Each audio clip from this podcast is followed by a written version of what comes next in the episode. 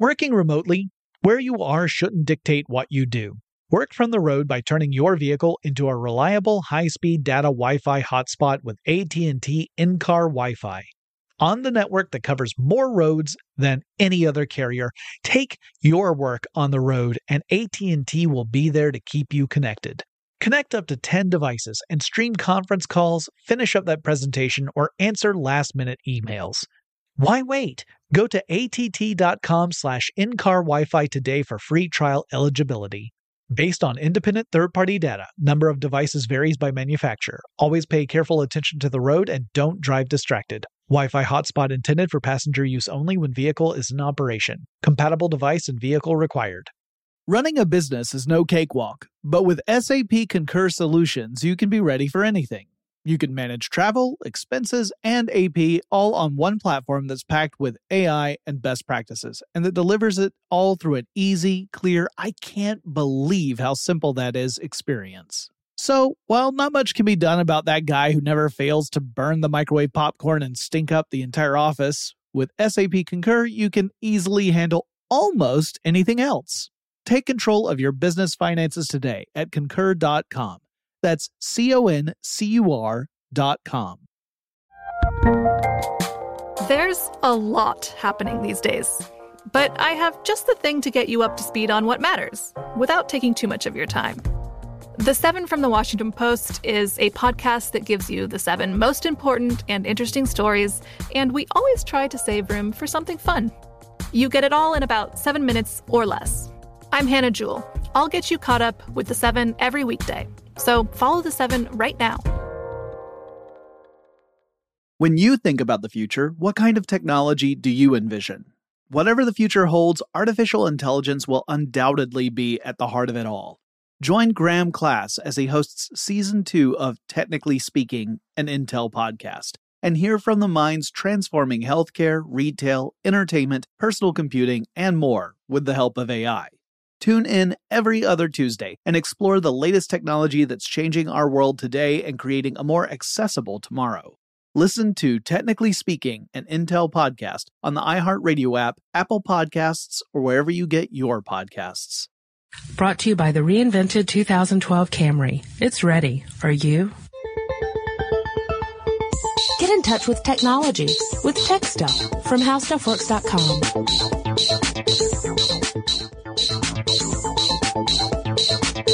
Hello again, everyone. Welcome to Tech Stuff. My name is Chris Paulette, and I am an editor here at HowStuffWorks.com. Across from me, as he usually is senior writer Jonathan Strickland. Did you hear about Kim? Did she kiss him and cry? Did he pin the pin on, or was he too shy?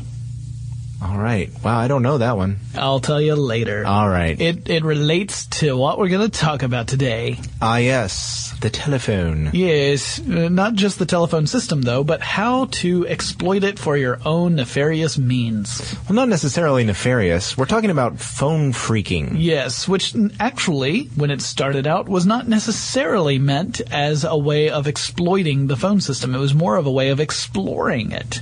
Yes, and... would you believe, actually you would, but would you, the listener, believe that at one point in the United States you could make free long-distance calls with the help of a toy whistle from a cereal box? I don't believe it, except that I know that that's true because Draper did it. Yes, indeed. So...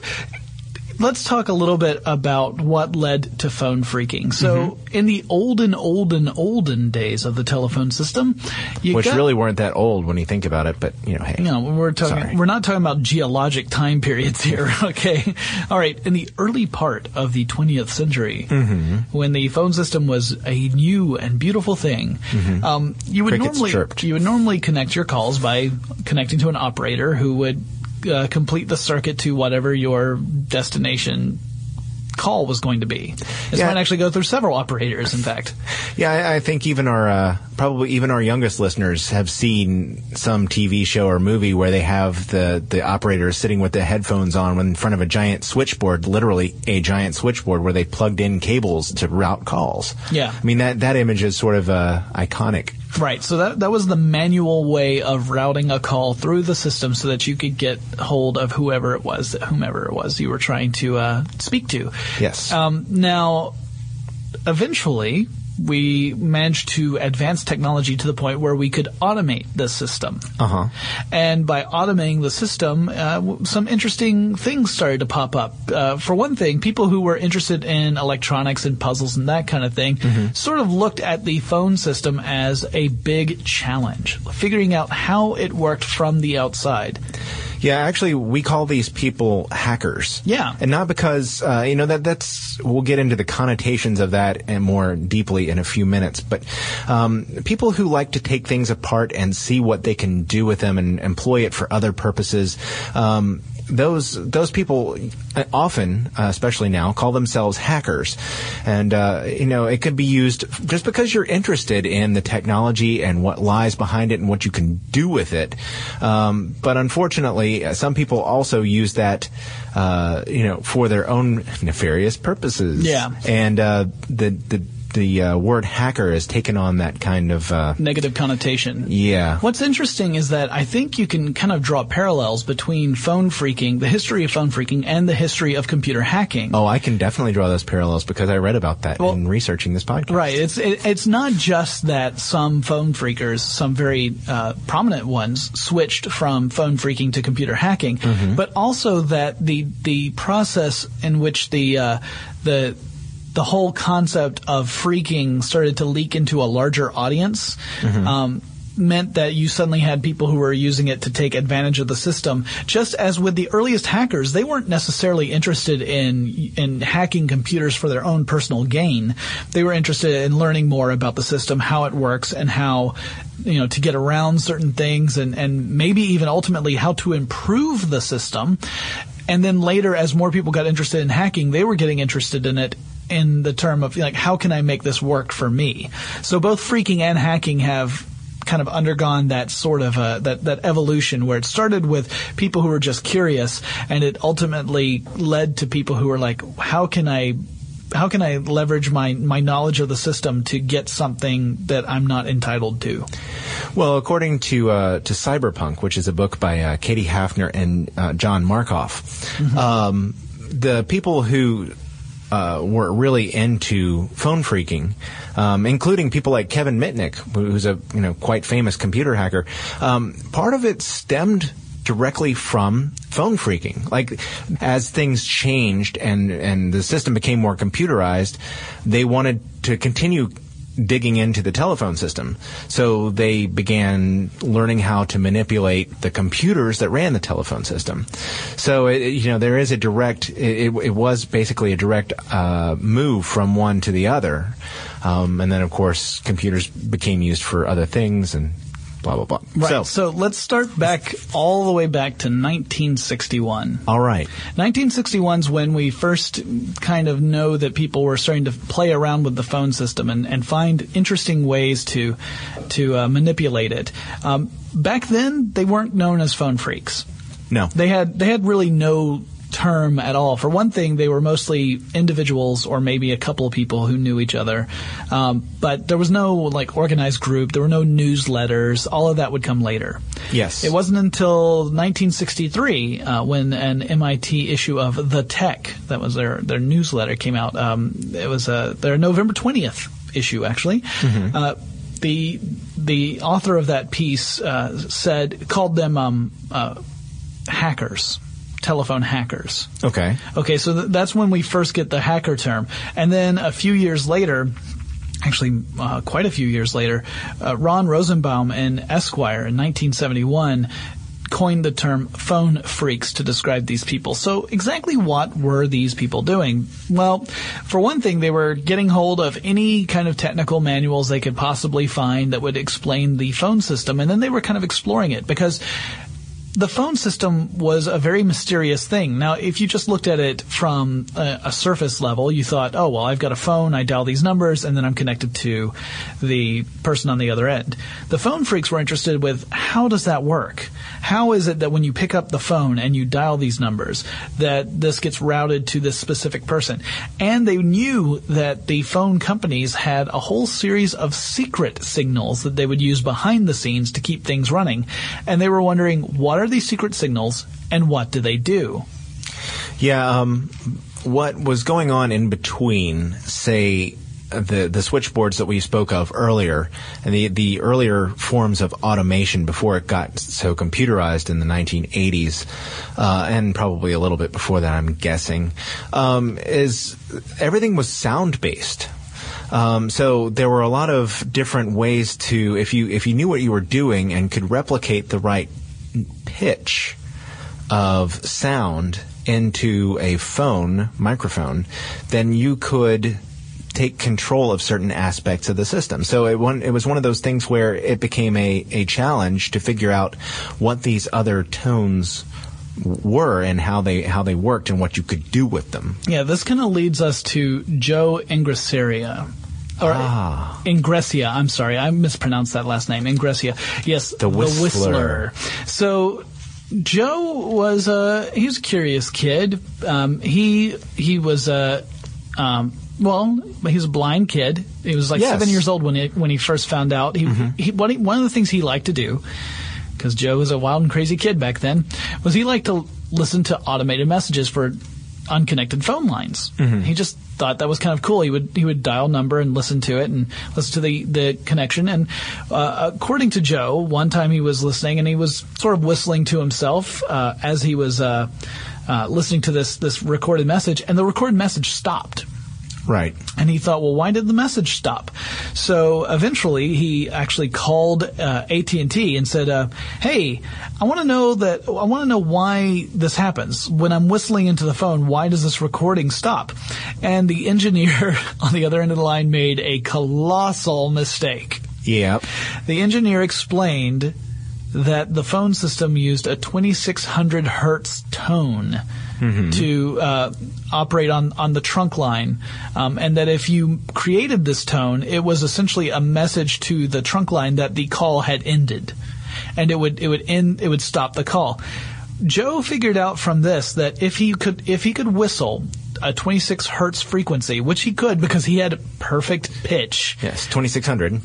Yeah, 2600 hertz. I'm sorry. Did I miss? It was just one of those things. 2600 hertz. So yeah, if he could whistle that perfectly, he could signal to this trunk line that a phone call had ended. And if he then whistled that same frequency a certain number of times, you could theoretically dial a number, and make a free long-distance phone call. Mm-hmm. Now, the way this had to work was you couldn't just call any number and whistle in and have it work.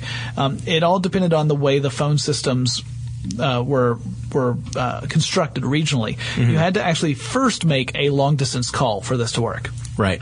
But you can make a long-distance call to a 1-800 number, so you're not getting a charge. Mm-hmm. So you make that 1-800 number call, you get connected, and then you make the whistling noise, which tells the trunk line, hey, this call is over. So you're still connected through to the trunk, and then you whistle again to dial whatever number it is. Mm-hmm. And then you get connected to your long-distance call for free. Yes. Not everyone could do this on their own. No, But John Draper figured out a way to do it. Yeah, John Draper. He has an interesting nickname, too. You've got Joe, who was the Whistler. What was Draper's nickname? That would be Captain Crunch. And why would his nickname be Captain Crunch?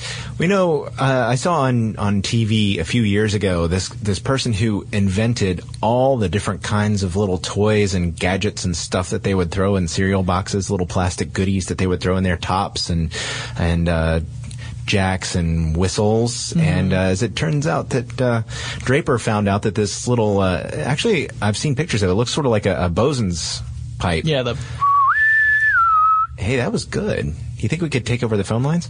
Anyway, it turns out that when you blew through this whistle, it produced a pitch of 2600 hertz. Yeah, you had to cover one of there were two holes that would generate the sound. If you covered one of the two, you could generate 2600 hertz. I think the other one was 2400 if you covered the other one. I'd have to look it up now. And if you covered both, you could whistle to dogs because you would make a noise that no human could hear.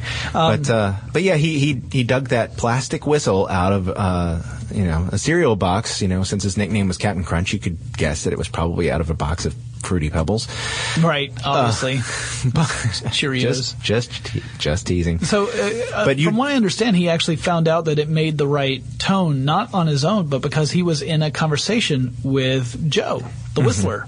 Uh-huh. And it was through speaking with him that he found out that this little whistle could do the same thing that Joe could do naturally. Mm-hmm. So obviously the Captain Crunch whistles became a sought-after item by phone freaks, mm-hmm. people who are interested in, like I said, manipulating the phone system and really finding out how it worked and listening to these beeps and clicks and wondering, okay, well, how can I make this to kind of navigate my way through the system? Not everyone used them, but they became kind of a status symbol. Like if you owned one, you were part of the 2600 club. You know, I actually saw some for sale on eBay. Yeah. So you can still get hold of them, and they're not terribly expensive. Yeah, they're not really useful either. That's the thing is at this point they're just sort of a collector's item. Right, they're not useful in phone circles. Yeah, because the phone system is totally different now than what it was back then. Mm-hmm. But at any rate, so you started seeing a culture of these people start up, where it was all these folks who are finding out ways to manipulate the phone system. And since not everyone could get hold of a Captain Crunch whistle mm-hmm. or make the whistle on their own, they had to find or create devices that could do it for them. Mm-hmm. Also, we should mention that the whistling technique, this 2600 hertz technique, only worked on single frequency phone systems. Aha. Uh-huh. And the phone systems at that time were undergoing a transformation where a lot of them were switching to multiple frequency systems, which mm-hmm. meant that you would have two frequencies play at the same time. I see. Now, whistling, more sophisticated. Right. Whistling two frequencies at the same time, not an easy task to do. No. So so you had to start creating a system, a device that could do this for you, and that's where the blue box came from. Yes. I would like to point out that everybody, recently, not everybody, lots of people recently have been picking on people who have iDevices, the iPhone, the iPad, because, you know, they want to be just like everybody else and they want to be part of the crowd. Well, as it turns out, the people at Apple have not always been as, part of the mainstream culture, because two of the people who were involved early in the blue box phenomenon were people who were making them to sell to other people at college. And those people would be Steve Jobs and Steve Wozniak, the founders of Apple. And exactly. I think that is hilarious. Yeah, actually, Steve Wozniak's blue box is in the Computer History Museum. Aha. You can see the one the first one he built. I just think that's very funny. Yeah. That now that lots and lots and lots of people have these devices, and the people who started the company started out as counterculture hackers. But the blue box is not named because it is blue. In fact, it can be pretty much any size or any color. It has nothing to do with that. It's just a nickname that it got. Yeah, and it wouldn't have been possible to make this, or at least it would have. Let me backtrack. Okay. I won't say it wouldn't have been possible. It would have been exceptionally difficult to make this if it weren't for the fact that, once again, a telephone company made a massive error in judgment, mm-hmm. which was, in this case, it was the Bell System. Yes. Technical Journal, which released the information of what frequencies each number needed now in order to dial them. Yeah, now normally people wouldn't be looking for that kind of information, but the kinds of people who would be into phone freaking would know exactly where to find that kind of information, and they would be already monitoring those journals because they were interested in how the phone system worked. Right, so you look at this journal and you find out that, let's see, I think I even have an example here. Like the number 4, for example, mm-hmm. had two tones, like all of them did. One of them was in the 700 hertz frequency, and the other was 1300 hertz frequency. Mm-hmm. So you had to generate both of those in order to dial a 4. So once you know that, once you know which frequencies will generate which, will translate to which numbers, you could create a device that when you input the number, it would make that noise. You connect that to a phone, and suddenly you can make these long distance phone calls again, just like Joe was doing by whistling in the receiver. And it was you know, it was a heck of a thing, man. I mean, you could make joke prank phone calls. I heard of one. I don't know. The story may be apocryphal. But I heard one about how the Woz made a certain prank phone call to a particularly high-ranking member of the Catholic Church. In fact, the highest. Mm-hmm. He supposedly prank called the Pope and impersonated Henry Kissinger. Aha. Uh-huh. Yeah, I'd actually heard that story too. But the Pope, he was asleep, and so he didn't. He did not come to the phone. He said, "I'll call Hank back later." That was lovely. We're going to get mail about that, or comments on Facebook. What? Because I called Henry Kissinger Hank? Come on, people. But there were other kinds of boxes too. There were red boxes and beige boxes and black boxes, and they all did something different. Red boxes theoretically allow you to make free payphone calls. Yeah, the thing about the red box was that it would generate a frequency. You would replace a crystal within the dialer of the most of these involved having to take apart a public phone to some extent, or sometimes a regular phone, depending on the thing. But this was a public phone. Yeah. You go to a payphone, you take it apart, you replace the crystal within the dialer system with a different crystal that would resonate at a higher frequency, and it would simulate the sound of a quarter going into the payphone. Yes. So you were simulating as if you were feeding change into the payphone, and you could. So your calls technically weren't "quote unquote" free, because as far as the machine could tell, you were actually feeding coins into it. But yes. But you were just simulating that. Yeah, and here I'm going to tease some of our younger listeners. At one point, there were phones on every corner, and you had to put money into them to make a call. So, you know, because no one had cell phones. I'm just teasing. They weren't on every corner, but you know what? You don't see them anymore because of the rise of cell phones. Yeah, so this is something really that rare. Would be, yeah, and then there are some in some places, but not nearly as many as there used to be. So. Right. Yeah. So this is something that may be unfamiliar to people. Honestly, they may not realize that there were payphones so frequently available, and you know, it would be difficult, I would imagine, to install a red box. Yeah. Because you'd have to do it when people weren't looking. Right, so you'd have to pick a payphone that's in a fairly remote location. Although there were plenty of them in remote locations, and there still are. Yeah, and again, these systems won't work with that anymore because the whole basis for the phone network is different now. In fact, phone freaking in general has really shifted now. It's no longer really about finding ways to make free long distance phone calls because that's not nearly as big a deal as it used to be. No. As a matter of fact, as time went on, at least according to Hafner and Markoff's book, you know, when the systems evolved into computer technology, you had a couple things going on. You did have hackers looking to hack computer networks because they were interested in learning more about them, and sometimes for other purposes. But one thing that people were doing, they were looking to replicate MCI, which was, I think, one of the baby bells and is now part of – I may be wrong on that. Anyway, it was an independent phone company, and they had calling cards. And what the phone hackers were doing at that point was trying to find ways to replicate MCI calling card numbers, and they would basically call an MCI network and enter numbers with their computer, and when they found one that worked, they would use that to make free phone calls. But it was a different way of doing it than manipulating the phone system itself. It was really manipulating the payment system, I would say, more than that. Yeah. But by the mid-1970s, according to the aforementioned book, AT&T said the company was losing approximately $30 million a year to fraudulent phone calls. And I just picked 1975 as the year and plugged it into Wolfram Alpha. $30 million in 1975 would be about $120.6 million in 2010. Mm-hmm. So that's, you know, not sizable, but it's certainly not a lot. They certainly don't want to lose that money. And apparently professional white-collar people were using these techniques too. I mean, we're past the era of the hacker, being interested in the network and taking it over. These are people who, maybe they were just trying to get free phone calls from themselves. Maybe they were right. small businesses trying to find ways to avoid paying long distance charges. So basically that had a lot to do with why Bell Labs basically found ways to scan the network for things like black boxes. Black boxes allowed you to hook it up to your own phone, and when people would call you, it would basically nullify the charges for the person on the other end making the phone call.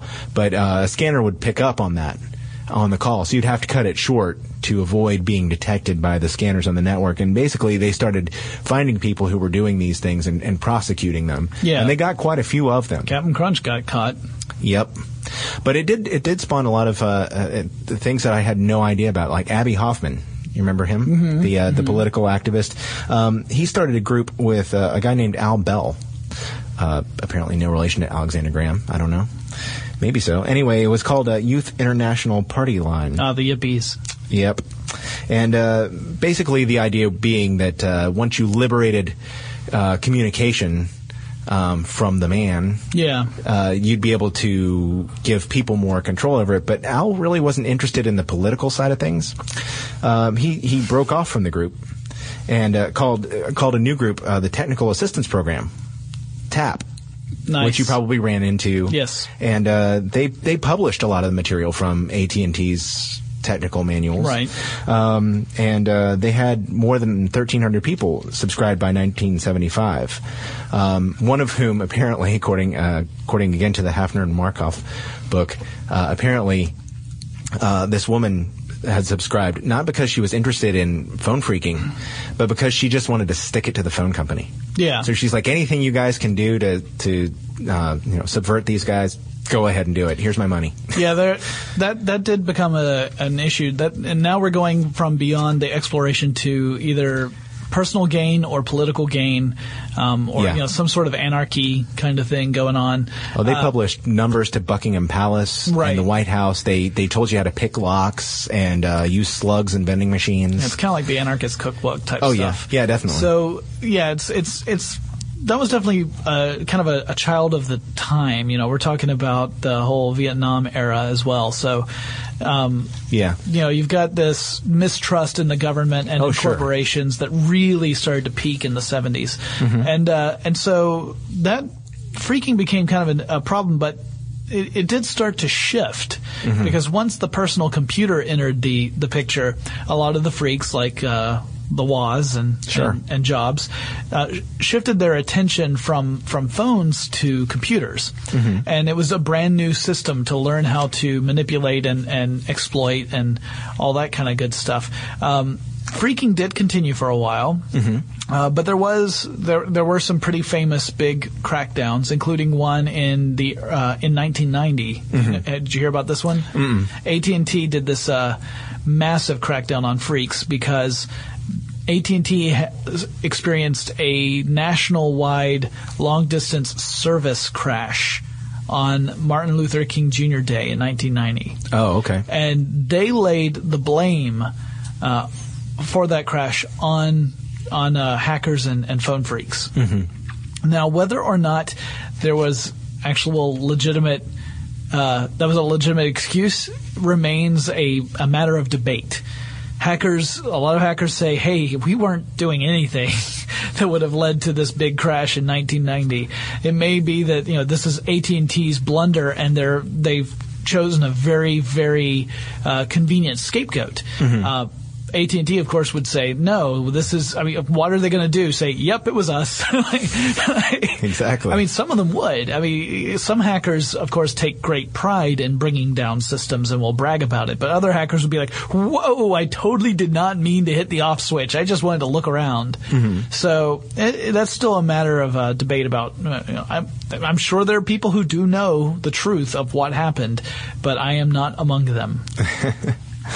Well, it is kind of interesting, too, that if you've ever seen the magazine 2600, you probably now know where the name came from. They do, I think they think of themselves as a hacker's magazine. Mm-hmm. And, you know, things like Make magazine, you know, are for hackers, people who like to take things apart and see what it is. So I think it really, the idea behind it still exists, but there are a lot of people who are like the very early phone freaks who say, you know what, there's this thing that somebody else came up with, and I'm really interested in how it works, what makes it tick, you know, why does it work the way it does, and what can I get it to do that it's not supposed to do? They really have no interest in, you know, taking advantage of the system or making a statement. They're like, yeah, you know what, I want to take it apart and see if I can make it do something really cool. Right. This is a philosophy that dates back ages. In fact, without this kind of intense curiosity, you mm-hmm. could argue that fields like architecture and engineering wouldn't be what they are today.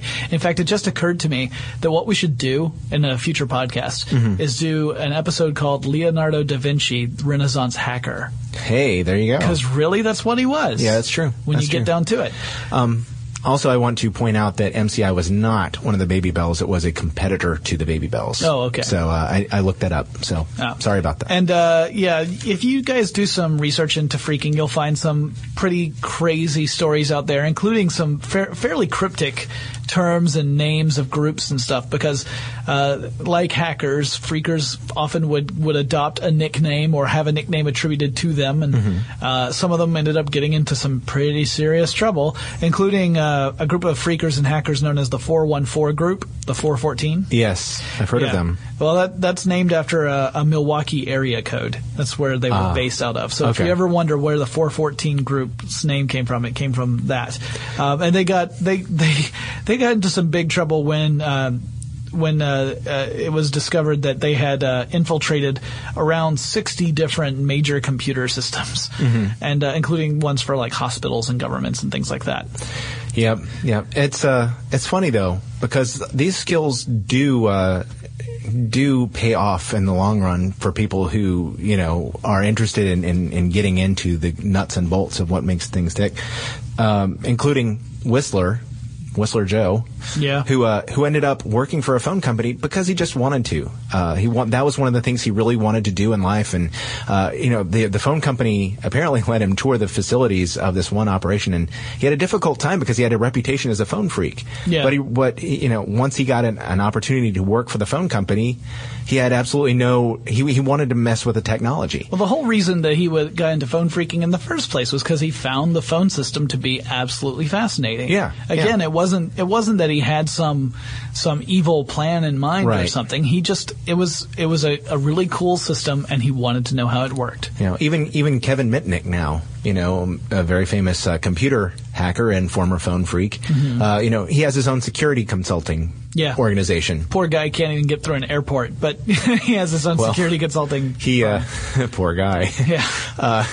But yeah, I mean, he certainly knows a lot about technology and security of technology. Oh yeah. And so therefore, he's a very valuable person to have as a security consultant. Yeah. But, you know, it's from taking things apart and manipulating things and getting a reputation as someone who knows these things inside and out. Right. The only way you can figure out how to keep people out of a system is to know how to infiltrate a system. Yes, that's true. So, yeah, a lot of these hackers have joined the man in one way or another. And in some cases, I think it's a lot more lucrative than what they were doing before. Well, it's certainly less risky. Yes, that's true. All right, well, that's a great conversation on phone freaking. We're going to wrap it up. Guys, if you have any suggestions on comments or comments or anything like that, why don't you join our Facebook page or follow us on Twitter. Let us know through there. We're getting a lot of our suggestions through there. It's ending up being a lot more efficient than email is, actually. Mm-hmm. So if you want to use that would be awesome.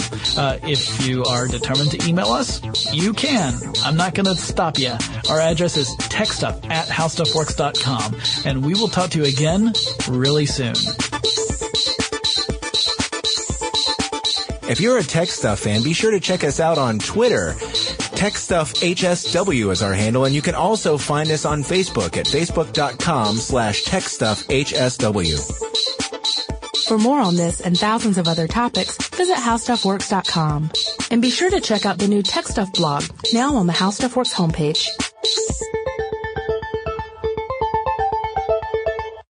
Brought to you by the reinvented 2012 Camry. It's ready. Are you? Running a business is no cakewalk, but with SAP Concur Solutions, you can be ready for anything. You can manage travel, expenses, and AP all on one platform that's packed with AI and best practices, and that delivers it all through an easy, clear, I can't believe how simple that is experience.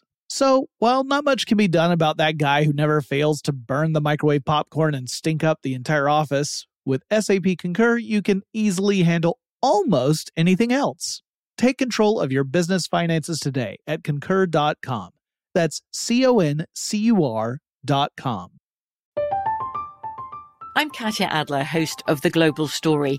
Over the last 25 years, I've covered conflicts in the Middle East, political and economic crises in Europe, drug cartels in Mexico. Now I'm covering the stories behind the news all over the world in conversation with those who break it. Join me Monday to Friday to find out what's happening, why, and what it all means. Follow The Global Story from the BBC wherever you listen to podcasts. Xfinity has free premium networks for everyone this month, no matter what kind of entertainment you love. Addicted to true crime? Catch killer cases and more spine-tingling shows on A&E Crime Central. Crave adventure? Explore Asian action movies on Hayah. Searching for something extreme? Check out skating, snowboarding, and more on Fuel TV Plus, the global home of action sports. And find crowd-pleasing bops on iHeartRadio's Hit Nation playlist. There's new free shows and movies to love every week. Say free this week in your Xfinity voice remote. This is Malcolm Gladwell from Revisionist History. eBay Motors is here for the ride. With some elbow grease, fresh installs, and a whole lot of love, you transformed 100,000 miles and a body full of rust into a drive that's all your own. Brake kits, LED headlights, whatever you need, eBay Motors has it. And with eBay Guaranteed Fit, it's guaranteed to fit your ride the first time, every time, or your money back. Plus, at these prices, you're burning rubber, not cash. Keep your ride or die alive at ebaymotors.com. Eligible items only. Exclusions apply.